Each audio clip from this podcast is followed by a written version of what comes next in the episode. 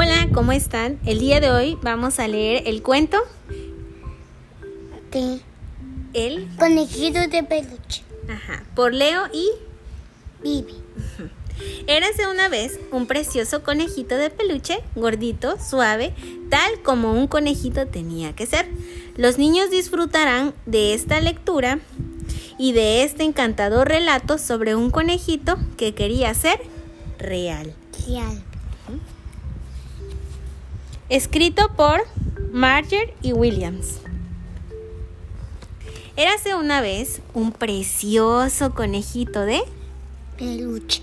que llegó en una caja de regalo de cumpleaños para... Para un niño. Era gordito y suave, tal como el conejito tenía que ser.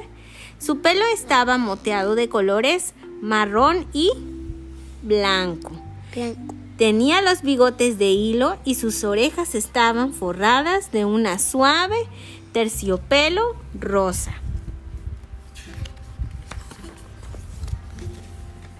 Durante dos horas al niño le encantó jugar con el conejito de peluche, pero cuando sus amigos llegaron a su fiesta de cumpleaños, la emoción de abrir los nuevos regalos hizo que se olvidara de él.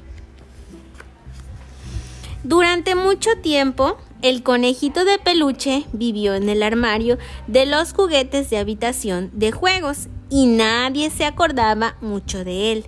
Era tímido por naturaleza y siendo de terciopelo, los demás juguetes más sofisticados lo rechazaban. Los juguetes mecánicos se sentían muy superiores y despreciaban a todos los demás porque le decían que solo ellos eran reales.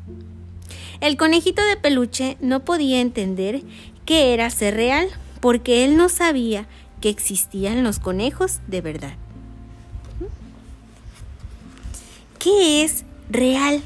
preguntó el conejito un día, cuando estaba tendido en el suelo al lado de un caballito balancín en la habitación de juegos.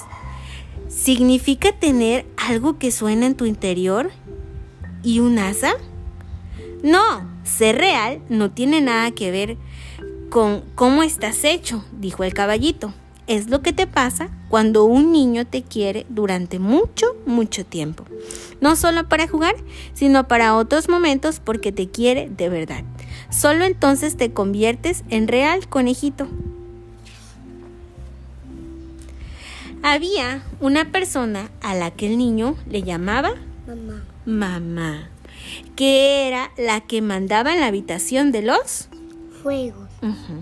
Unas veces no hacía caso a los juguetes que estaban repartidos por la habitación, pero otras sin razón aparente aparecían un vendaval lanzados todos los juguetes dentro del armario. Ella llamaba eso poner orden y todos los juguetes lo odiaban, sobre todo los de metal. Al conejito eso no le importaba tanto porque le daba igual dónde caer. Él era blandito.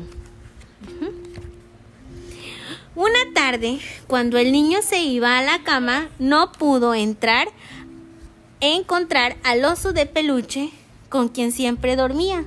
Su mamá tenía prisa y al ver que la puerta del armario de los juguetes estaba abierta, metió la mano dentro y dijo, aquí está, toma tu viejo conejito, a él le gustaría dormir contigo.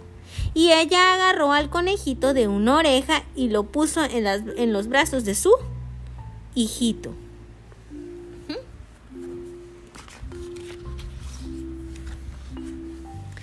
Esa noche y durante muchas noches después, el conejito de peluche durmió en la cama del niño. Al principio le resultaba un poco incómodo, porque el niño lo abrazaba muy, muy Muy fuerte. y a veces se enrollaba en él y otras veces lo aplastaba contra la almohada. A ver si podrías respirar. Y a veces el conejito podía respirar. Pero muy pronto le empezó a gustar, porque el niño solía hablar con él. Y hasta hacía túneles debajo de las sábanas como si fueran madrigueras donde vivían los conejos. Ambos pasaban espléndidos momentos jugando juntos. Cuando el niño se quedaba dormido, el conejito de peluche se acurrucaba calientito bajo la barbilla y abrazando a sus manos toda la noche. La primavera llegó y ahora podían pasar todo el rato jugando en el jardín. Una vez, cuando llamaron al niño, que entrara a cenar, el conejito de peluche se quedó en el jardín hasta mucho después de que anocheciera. Pero como el niño no podía dormir sin su conejito de peluche, la mamá tuvo que salir a buscarlo con una linterna. ¿Vuelta?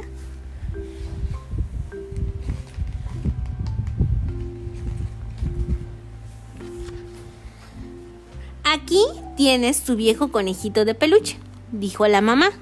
Menudo cariño le tienes a este juguete. El niño sentado en la cama estiró sus brazos para abrazar al Conejo. al conejito. No digas eso, mamá, dijo el niño. Él no es un juguete, es Real. es real. Real. Cuando el conejito de peluche oyó lo que el niño había dicho, se sintió muy feliz porque comprobó lo que había contado el caballito era verdad. Aquello tan mágico que le había ocurrido a él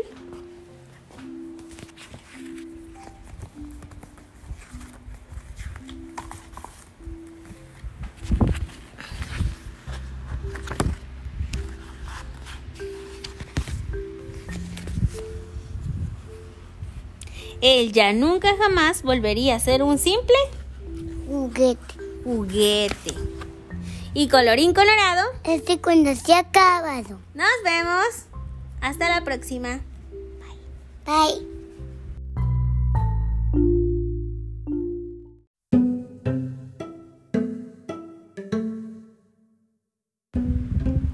Cuando Dina la gatita se encuentra sola en una gran y ruidosa ciudad, todo parece aterrador. ¿Podrá aprender a ser valiente para encontrar su camino a casa? El mejor y más seguro lugar del mundo. Bienvenidos a este podcast. El día de hoy vamos a leer el cuento de Dina en la ciudad. por Susie Lin. Lector Leo. y Vivi. Vivi. ¿Mm? Dina, la gatita, estaba sola en la grande y ruidosa. Dina era pequeña y silenciosa. Dina no siempre estuvo sola. Antes vivía felizmente con una familia, pero luego llegó el día del gran Susto. Susto. Dina, ¿qué le pasó? Susto. Dina se asustó tanto que corrió y corrió y corrió muy lejos hacia la gran Ciudad.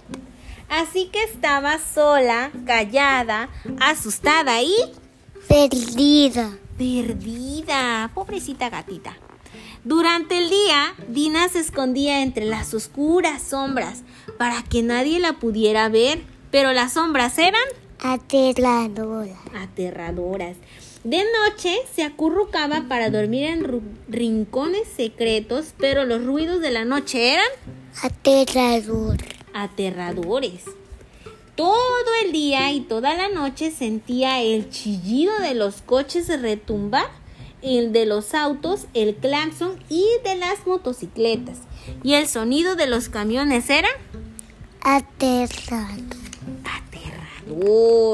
Cuando Dina tenía hambre, buscaba sobras en los basureros de los restaurantes.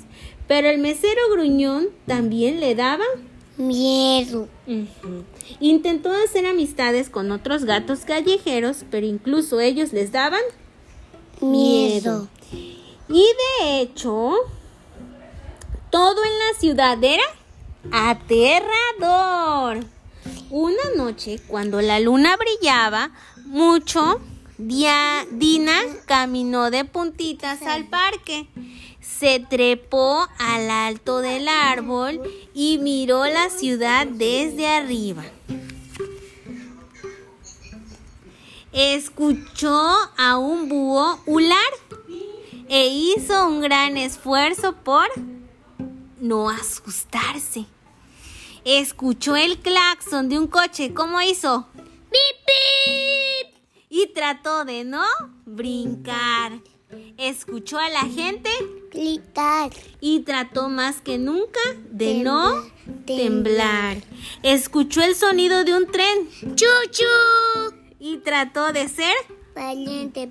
Pero no fue su- No fue fácil. Luego, en el viento de la noche, Dina escuchó un sonido conocido. Un sonido extraño, un sonido agudo, un sonido alto, un sonido bajo y un sonido familiar.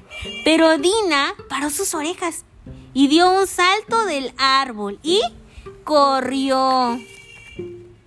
Ella corrió por toda la concurrida calle de restaurantes, junto a la gente ruidosa y junto al mesero gruñón, junto a las pandillas de gatos Callecero. por las vías del Tren. y a través del puente del Canal. ajá, a través de las calles, carreteras y más. Y más calles. Y corrió una y otra vez durante toda la noche, Noche. mientras comenzaba el amanecer. Dina escuchó ese sonido familiar, luego un olor que conocía este lugar. Y ella ya empezaba a oler ese lugar que tanto conocía. Con un poco de nervios en su pancita, Dina siguió su oído y su Olfato. olfato y qué más. Y al llegar a una puerta de color, Rojo. luego tomó aire y hizo un fuerte Ajá.